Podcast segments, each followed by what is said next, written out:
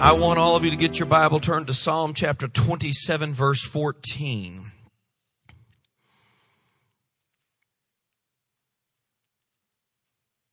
These are, I don't know if the word perilous is a good description of our times. Maybe, maybe not. They seem like they're perilous times.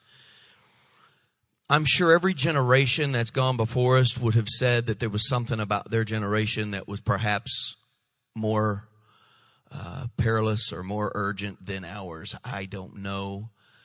It just has a feeling right now with all of the uh, the social issues that are going on.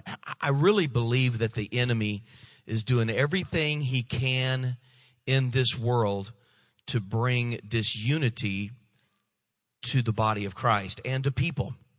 And I see so many things happening uh, that that is that is an attempt of the enemy to drive a wedge between, not just between uh, where you stand politically, but in the church to drive a wedge. Because so many of the issues that we're facing right now are really important and they're and we are very opinionated about those and and we could go down the list talking about various things that we're facing today and there'd be some people on either side of an issue very adamant about their opinion uh, and and God is getting a lot of prayers.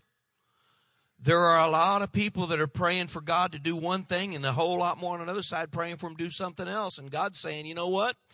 When it's all said and done, I'm just going to be God. You're going to have to like or lump whatever because I'm still going to be God. And so you know, I, I, I watch the news and I listen and I see a lot of the things that are going on, and it just reinforces my belief that the church should be the one place where that we can come and worship God and leave all that outside. I, I, I wish there was a way that we could do that.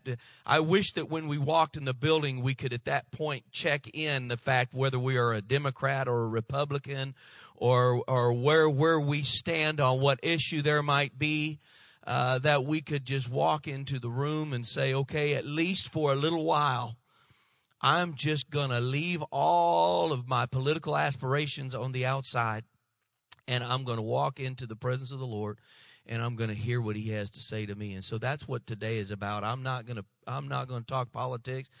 I, I have come here today to share something from the word with you that I think is going to touch your heart. And so before we go any further, what I want you to do is I want you just to take a real deep breath inhale and exhale and in that exhaling i want you to leave everything just put it all whatever thing whatever sign you marched in here carrying today with this exhale i want you to lay that down for a minute and i want you just to realize that you are in a room that is filled with brothers and sisters in Christ, no matter what they do on Tuesday, no matter what they do the week after, uh, no matter what their opinion is on how things should be.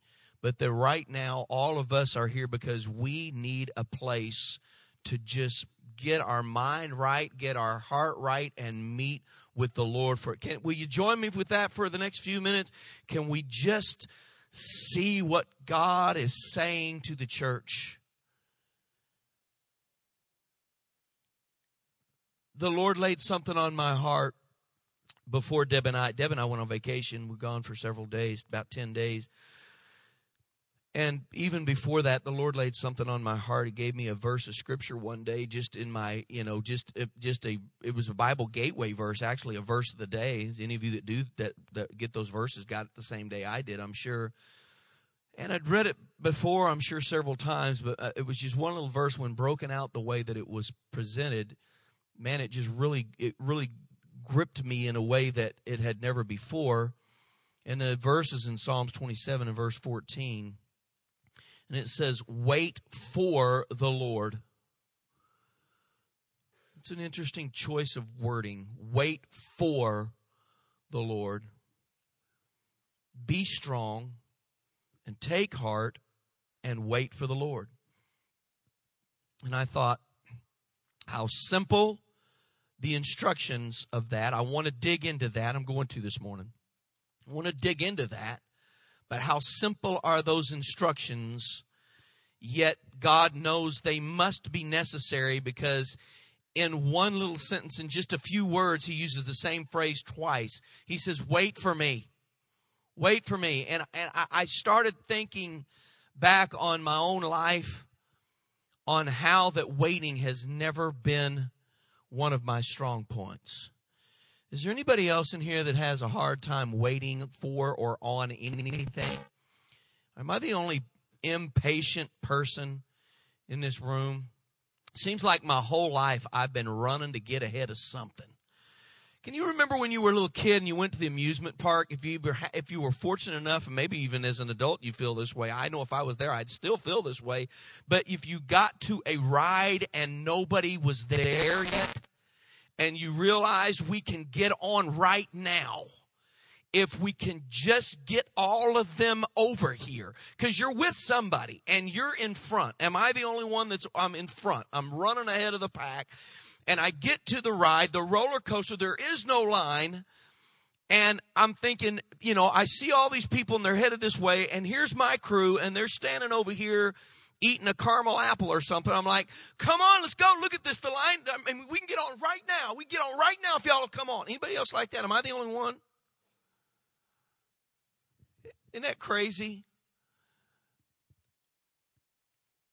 I would rush to the entrance and look back at everybody else and say, let's go, because I, I couldn't imagine how anything else could get them sidetracked. I couldn't imagine. Now, that's just how I think. Y'all think differently than me. But in my mind, it was here we have a chance to be the first ones, and nobody seems to care about that as much as me. I know I'm weird, but I've been doing this my whole life. I've been hurrying to be the first car on the road.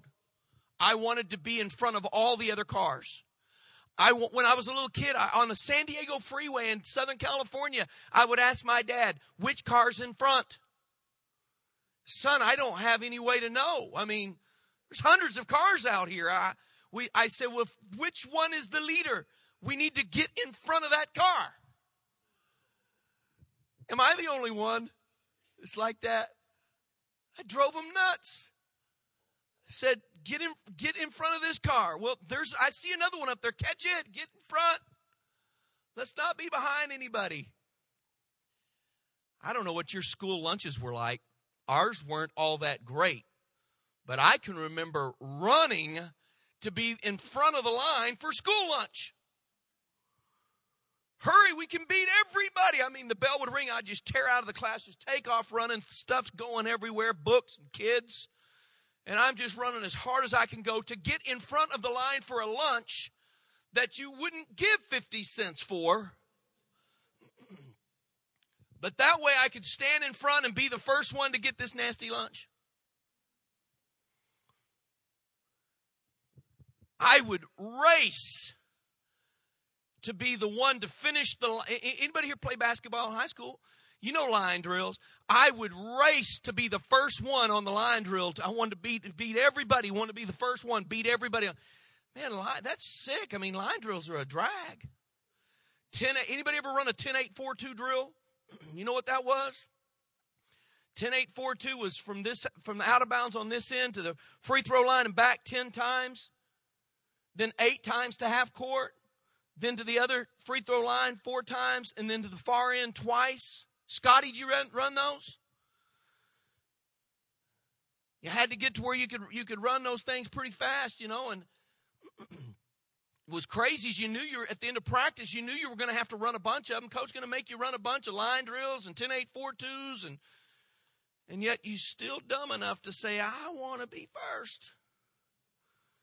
Instead of, if we're going to run them anyway, why not be last? Why not take a break? Is there something in your head sometimes? If you're geared that way, there's something in your head that just wants to be in front of everybody else. You like the view from the front better than from the rear. I can imagine if you was a dog on a or were a dog on a dog team up in Alaska, you'd really want to be the front dog. Because can you imagine what it would be like to be somewhere in that line? what it would look like and smell like and everything. I, mean, I guess there'd be a reason why the dog want to be the number one dog, want to be the top dog. Now you're starting to see the picture here. We're in such a hurry, aren't we? You throw something in a microwave oven and then you just stand there pacing. Does anybody else do that? 15 seconds? What? what uh, look like I'm made of time here? 15 seconds? Are you kidding me? Let's go. Say, Pastor, you really need some psychological help. Why are we in such a hurry? Could it be that by nature some of us are impatient people? Let's ask Deb if she thinks I'm impatient. She suffered with me for 32 years in restaurants, in stores, in automobiles, because now I'm the one driving. I'm not the kid in the back. Now I'm the one who treats driving as a video game. I'm that guy that makes you so upset because I fly past you and get that they're the one the road says up here in about a mile that's going to go to one lane. I'm like, well, then before we get to one lane, we got to get ahead of all those trucks. So you don't pass. Okay, well, not on this side, but they didn't say anything about the shoulder.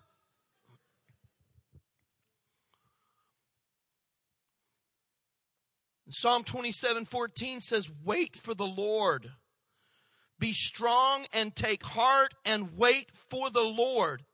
And I was thinking about that verse. I thought, wow, that's going to be difficult. That was going to be a tough one for me. I'm going to learn from this. This is going to be a tough one.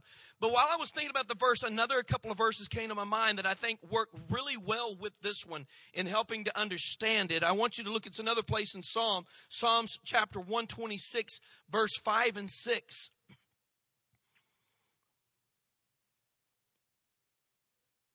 When I read this, you're going to say, What do the two have to do with each other? And I'm going to show you. Verse 5 says that those who cry while they plant will joyfully sing while they harvest. The person who goes out weeping, carrying his, and I want you to note, look at this verbiage, his bag of seed will come home singing, carrying his bundles of grain. This is a picture. I want you to get this. Slow down for a minute. I want you to see a picture. This is the picture of a desperate and conflicted individual. This is a mom or a dad who is going out into a field to plant a crop. But this crop is not a hobby. This crop is to them on at this moment life and death. This crop will be used to feed the family in several ways. First, they'll eat this crop, and secondly, they will sell this crop in order to raise money to do this again. This crop must produce. It's not like when you put out your tomatoes in the spring and you think, oh, I wonder how many of them are going to do well this year. This is a crop that has to succeed because if it doesn't, this family won't eat next year. Do you see this picture with me? Why is this person desperate and conflicted? because let's talk about potatoes and you know how we how we grow potatoes you take a potato and you cut it up into pieces and then you plant the pieces of the potato so let's talk about potatoes for a minute let's just use this as an illustration this is the picture of a dad who has a bag full of seed potatoes he's on his way out to the field to plant those potatoes but as he's leaving, his little kids are grabbing the back of his leg and saying, Daddy, we're hungry. Where are you going with the potatoes? We're hungry. We don't have anything to eat.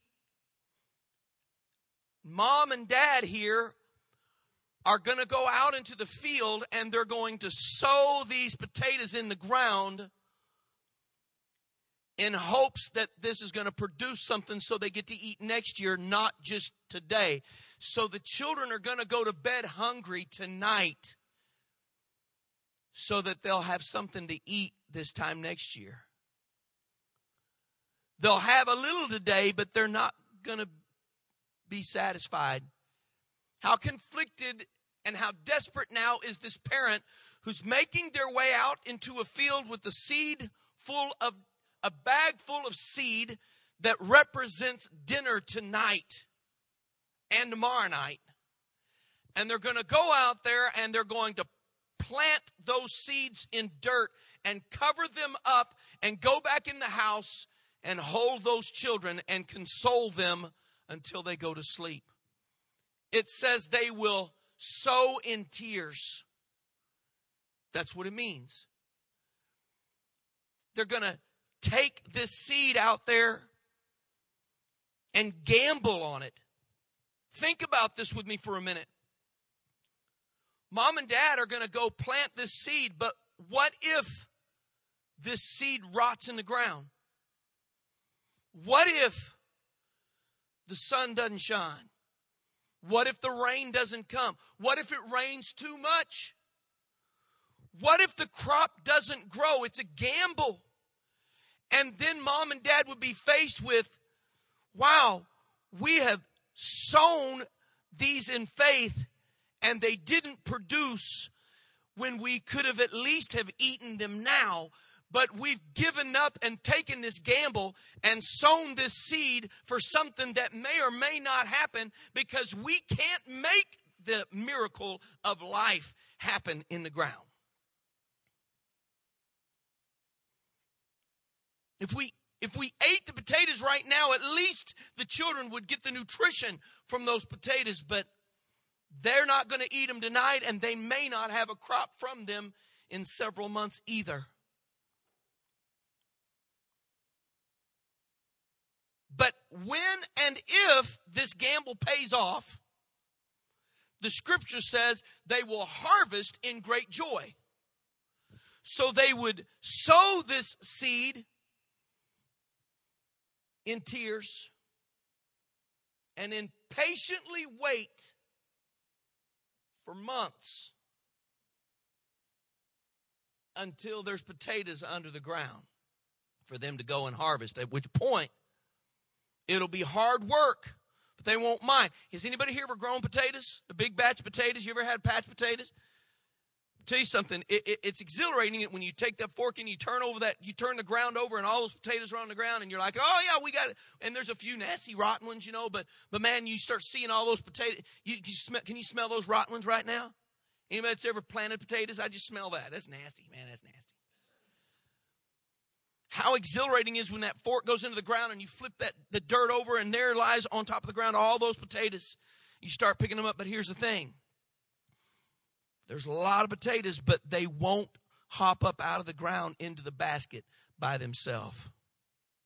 Do they? So you're thankful at once for the harvest, but now there's a lot of work to be done.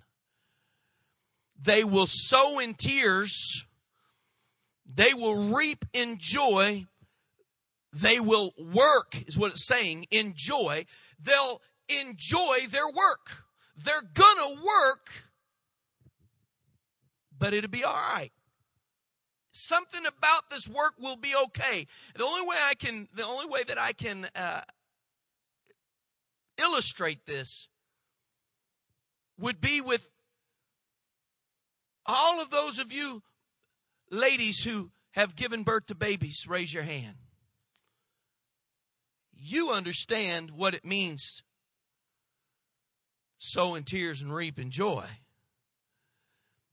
Because I've had kidney stones, but I've never had a baby.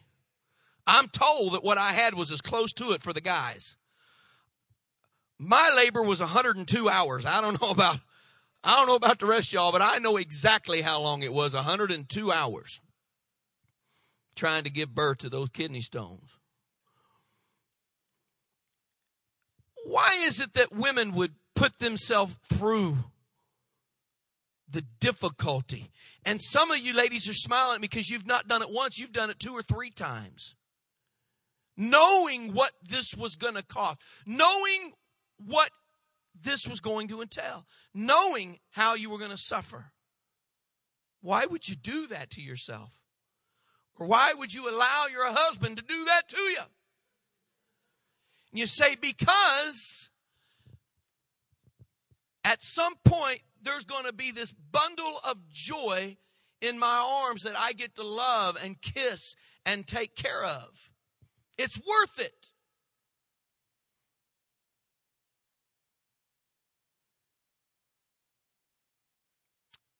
Yet these mamas know that for a lifetime, they're going to be taking care of these little ones. And that those little ones will never stop needing their mama. I don't care how old you get. You never stop needing your mama. You never stop wishing that you could hear her voice as she called your name or nickname, whichever one it was. Mamas know that they're going to give birth to babies that are going to bring them a lot of misery, but they're going to bring them a whole lot more joy. And that's why they do it. So we've got this picture of this conflicted mom or dad who has taken the children's food outside into a field, planted in the ground, covered it up while the kids are crying and hungry in hopes that it's going to produce, not knowing if it will or not. But if it does, even though they'll work hard to get the potatoes, they'll be happy to do it and there'll be great joy. So far, so good. He says, God says in these verses, those who sow in tears will reap in joy. They'll go, they'll, they'll go to sow weeping, carrying a bag of seed, but at harvest time, they'll come home rejoicing, singing, and carrying bundles of harvest. So this is God's promise to the sower. What's he saying? He's saying, whoever you are, if you will sow, hear this now, if you will sow a seed even in the most desperate time, I will make sure that the ground does its job. I'll make sure that the sun shines. I'll make sure that the rains come. I will make sure that the little that you sacrificed becomes a huge harvest. Now that can be anything. I know most of you right now, immediately your minds go to money, but that's not what I'm talking about necessarily. It can be anything. I ask you this question right now. What seeds are you sowing right now in desperation? It's not just money. Some of you right now are sowing seed into a relationship that looks futile. You're sowing a seed into a job that you feel like God told you to do this, but you're just not seeing anything from it. But God hasn't released you to leave that job, and so you just continue to keep planting seed in in that place. Some of you are doing it with health. You're struggling, you're physically, you're having problems with your health but the Lord has given you a promise, and you just you're like, you know, I, I I'm just continuing to believe the Lord. What seeds are you sowing in desperation? And now I'm going to show you how these two passages how they work. Real quick, are you ready? You still with me? Get your pen out. Here in a minute, we'll write something down. These two passages work together. One of them says that we're going to sow a seed with a promise. That's going to require faith. Those who go out sowing in tears will reap in joy. So that's faith is going to be the the the, the thing that that ties those two statements together sowing in tears reaping in joy faith in the middle bring the two together. So faith is going to sustain us because now the first verse that we read the text comes into play. This is the one we talked about a minute ago wait for the lord. Hmm. We're going to sow in tears and faith in the middle says, and we're going to wait for the Lord. And then on the end, we're going to reap in joy. So, if I'm going to be able to do this, because here's how I here's how this works for me. I'm the guy that would sow the seed in tears and then run to the front of the line and scream at the Lord, I've done my part. Let's go. Let's go. We could be first if we hurry.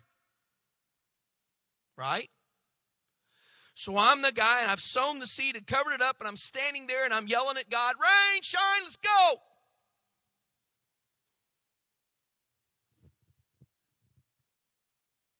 God's not moving. God knows that everything has a season, that every season will be necessary in order for this crop to produce. God knows there's going to be a season where this seed is going to have to be left alone to die so that it can come back to life.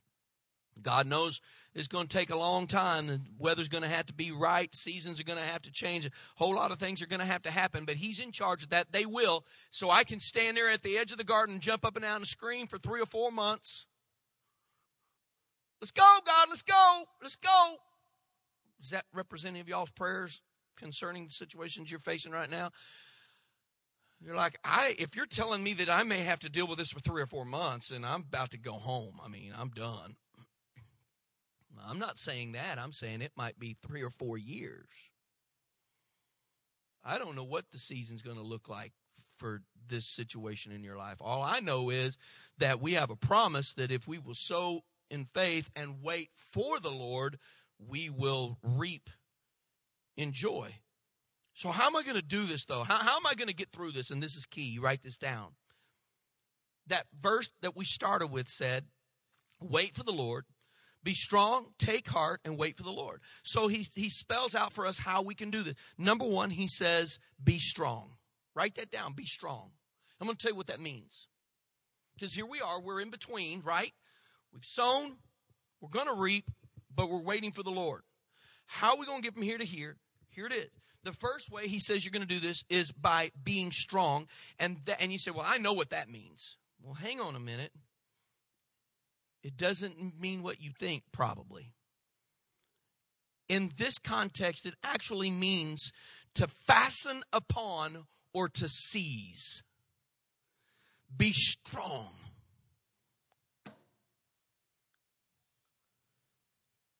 Fasten upon or seize grab, cling to what? The promise. Mm, I got it. Nobody's going to tear this out of my hands. Nobody's going to take this away from me. Nobody's going to change my mind. Nobody's going to get this. God told me I sowed a seed. Haven't seen anything happen yet, but I sowed a seed and I am going to cling to this promise until. That's what be strong means. I'm not going to let go of the promise. I'm not going to let loose of the hope. This future is coming. I'm not going to give up on the promise of this harvest. When it's dry, I'm going to keep believing for rain. When it's cloudy, I'm going to remember that the sun is going to come back out someday. When the seed hasn't sprung forth as early as I thought it would, I'm just going to keep waiting. But someday I'm going to walk out there and see a little green sprig popping up out of the earth. But I am clinging to this promise. I will be strong. That's what it means the verse starts, it says, Wait for the Lord, be strong, hang on, take heart. Now, what's that? Take heart says that I must be established or fortified in this endeavor. What's that mean? That means that I that means that I'm going to keep believing. Here's what that looks like. I'm going to keep weeding and raking and doing my part even when I see nothing sprouting yet. That's hard to do. You say, I, I you go, you come into the house, you say, I, I think at all, I don't think any of those seeds are going to come up. I think they all died. Just, take out there, just go out there and just, I think it all died. I don't think we'll have any potatoes this time. Well, are you going to go out there and weed? I don't think there's any need in messing with it. I don't think, I think every bit of that seed rotted in the ground. I don't think there's going to be no harvest.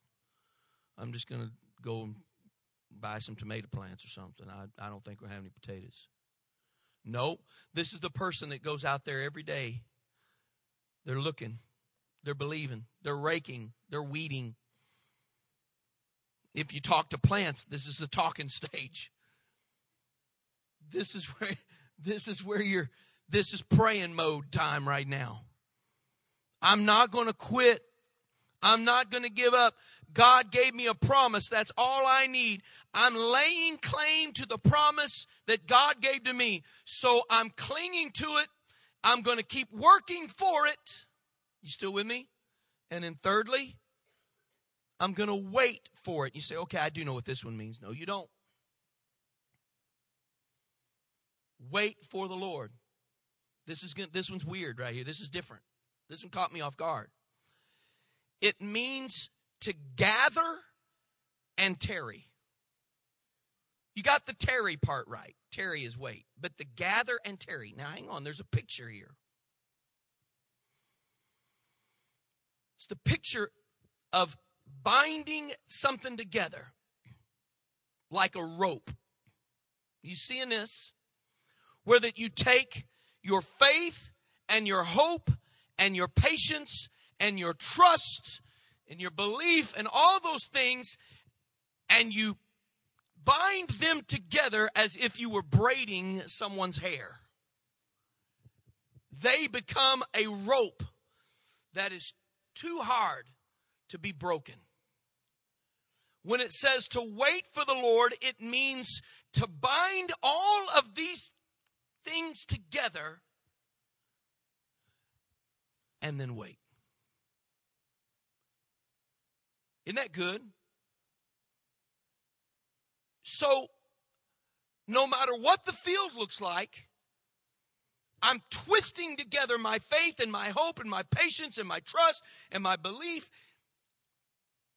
And I'm in my mind waiting for God, knowing that He will show up because He's the one that's in charge of the seed, of the ground, of the rain, of the sun, ultimately of the harvest. So here's me saying now in my prayer God, I have run to the front of the line and I wish you were caught up with me, but I will wait for you. I hope you're getting some of this. Because some of you need to hear it. What are the seeds that you're sowing right now? Some of us are in seasons perhaps where we're sowing out of a, a, a season of plenty. Maybe you, maybe the Lord's blessed you right now, and you continue to sow because you know it's the right thing to do, and you've watched what sowing produces. So you're sowing from a place of plenty. But there's a lot of people in this room right now that are sowing in a desperate season. They're sowing from a place of necessity. They're not sowing seeds for a hobby crop they're sowing seeds in desperation and faith for a harvest that has to come through. God, I got to get my life back right. God, I got to get my money straightened out. God, I got to get my life straightened out. Lord, I got to get my relationships in line. Lord, I got to start doing better at my job. Lord, I've got this and this and this. God, I am desperate right now. And God hears your prayers, and your prayers sound something like this Lord, I'm broke. I need money. there's a bill due tomorrow. You got to come through right now. And God is saying, Okay. Okay. Did you pay your tithes? Well, no, God, my land's how in the world am I going to pay my tithes? I mean, I, have got so little seed. I'm trying to. I'm. Tr- God's like, you haven't planted any seeds. There's something you need to understand about God. When we sow in desperation, we will reap in joy. But here's how God works there is no crop where no seed has been sown. So if you stand at the edge of the garden having sown nothing but weeping and crying, oh God, we need potatoes, we need potatoes. And God said, Well, what did you do with your seed? Well, we fed it to the kids. We ate it. We paid electric bill.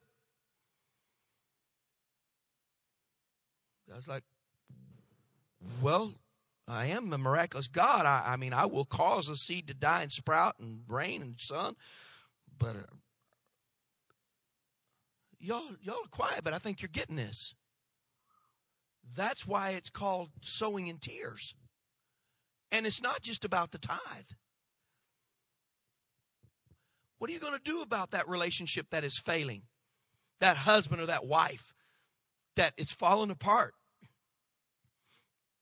You just going to throw your hands up and quit? Or are you going to sow seeds? You're going to keep doing the right thing, weeding and raking and praying and believing and holding on to the promise of God, believing for that relationship until God shows up. You're going to have to wait for God. Are you willing to do it? Quiet in here today.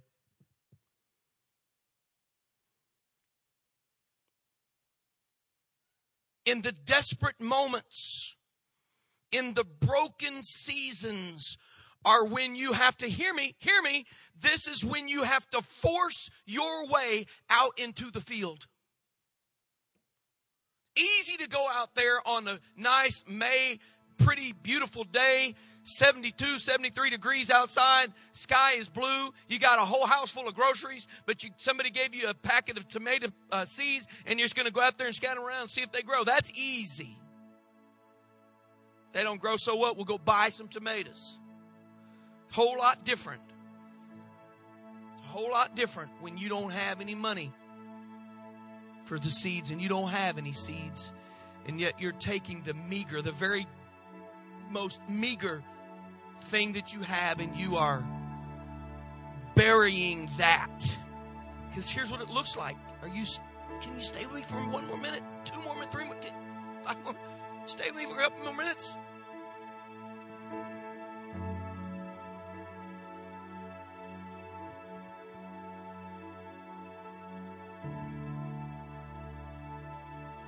It's in the desperate time that you will water that seed with your own tears. Your prayers, your cries, your faith.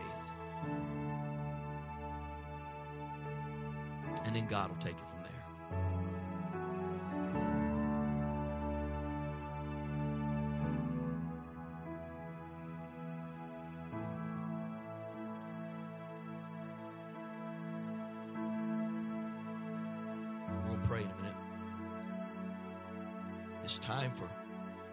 Some of you to begin to sow a seed of prayer or faith or time or whatever that needs to be.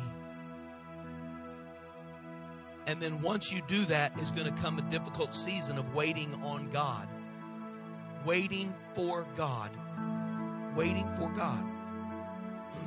Some of you have have already planted the seed and you're standing at the edge of the field waiting for God. Am I talking to anybody today? Is anybody here? Anybody here relate to this today? Huh? Pastor, we are sowing seeds of desperation.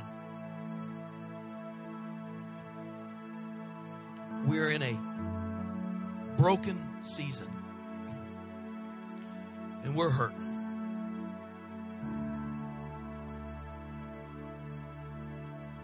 We're hurting. The kids are crying. We're crying. And we really need God to come through. Well, I'll tell you something.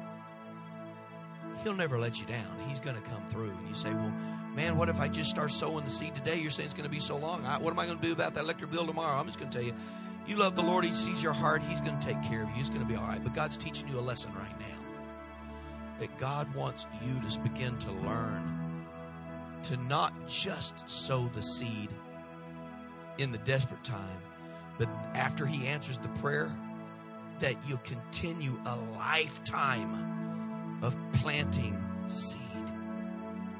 So God has something to bless. I'm going to pray for you today.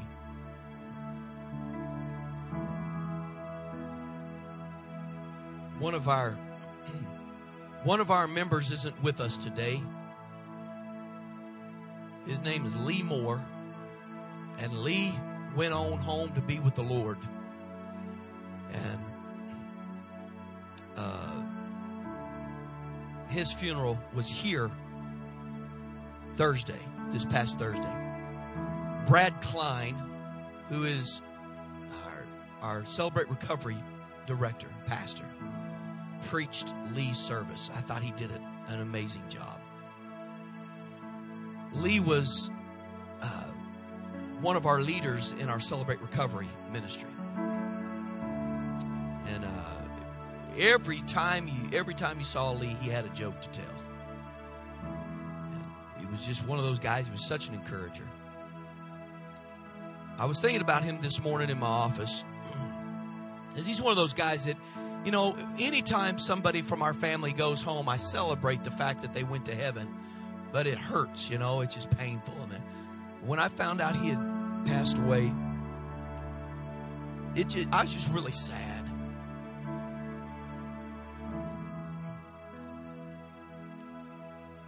Brad did a, a, a masterful job in presenting the gospel.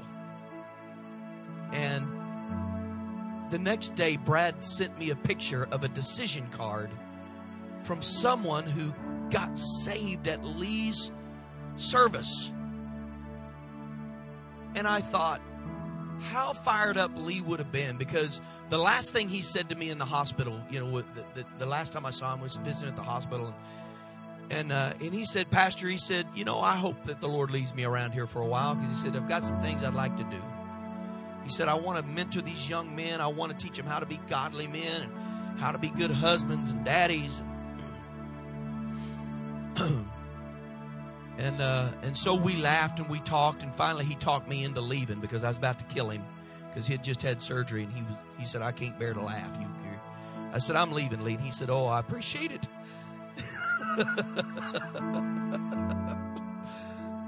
well, you started it, Lee. I mean, not how proud he would have been to, to know that. And, uh, it, and, and the scene in heaven, you know, Lee, Lee is there, and a couple days later, this guy shows up, and Lee's like, "What are you doing here?" You know, I mean, because that's what's going to feel like. It's just going to be such a quick time for those that are there those that are there and waiting for you know we'll, we'll be there in just a few minutes as far as they're concerned i'm sure but that was a seed that was sown and and and brad had the opportunity to get to harvest that at that moment but that's a seed that had been sown back I don't know what relationship Lee had with that guy. I don't know if he had been the one that had gotten to, to to minister to him over years. I don't know how all that worked out. I don't. I didn't get that part of the story. But I do know that every one of our every one of our lives, God is giving us the opportunity to sow seeds that will produce fruit, and it's not for my benefit, but it's for the benefit of everyone else. So whenever I sow a seed in tears and I reap in joy, I'm not reaping in joy thinking I'm going to eat every single one of these potatoes. I'm not giving any to anybody else. I'm thinking, how many people are going to eat now because we were willing to plant a seed and water it with our tears and stand at the edge of the field and scream at God until it produced the harvest that He promised that it would. This is what our lives are about. waiting for the Lord. Be strong, take heart, and wait for God. Lord, I want to pray right now for every person in this room. Those who aren't here but are listening. There's a lot of desperate people who are hearing your word today who are broken and who are conflicted. And the very thought of sowing seed right now seems ludicrous. This is a time when they just want to curl up in a ball and wait for the storm to pass over. But God, I pray that you'll give them the strength to go out to the field and begin to sow seeds in desperation so that a harvest can come forth. I pray right now today for strength. I pray, God, for help and for health, Lord. I, you know my heart. I pray for these people all the time, and I and and I am the one, Lord. You know I'm the one who doesn't want to wait. But God, I pray heal them right now. God, touch them right now. God, save them right now. God, bless them right now. You know I do that, God. And I can't help it. I'm going to keep on that's how I am. Lord, I commit this family to you. These, these, are, these are my family.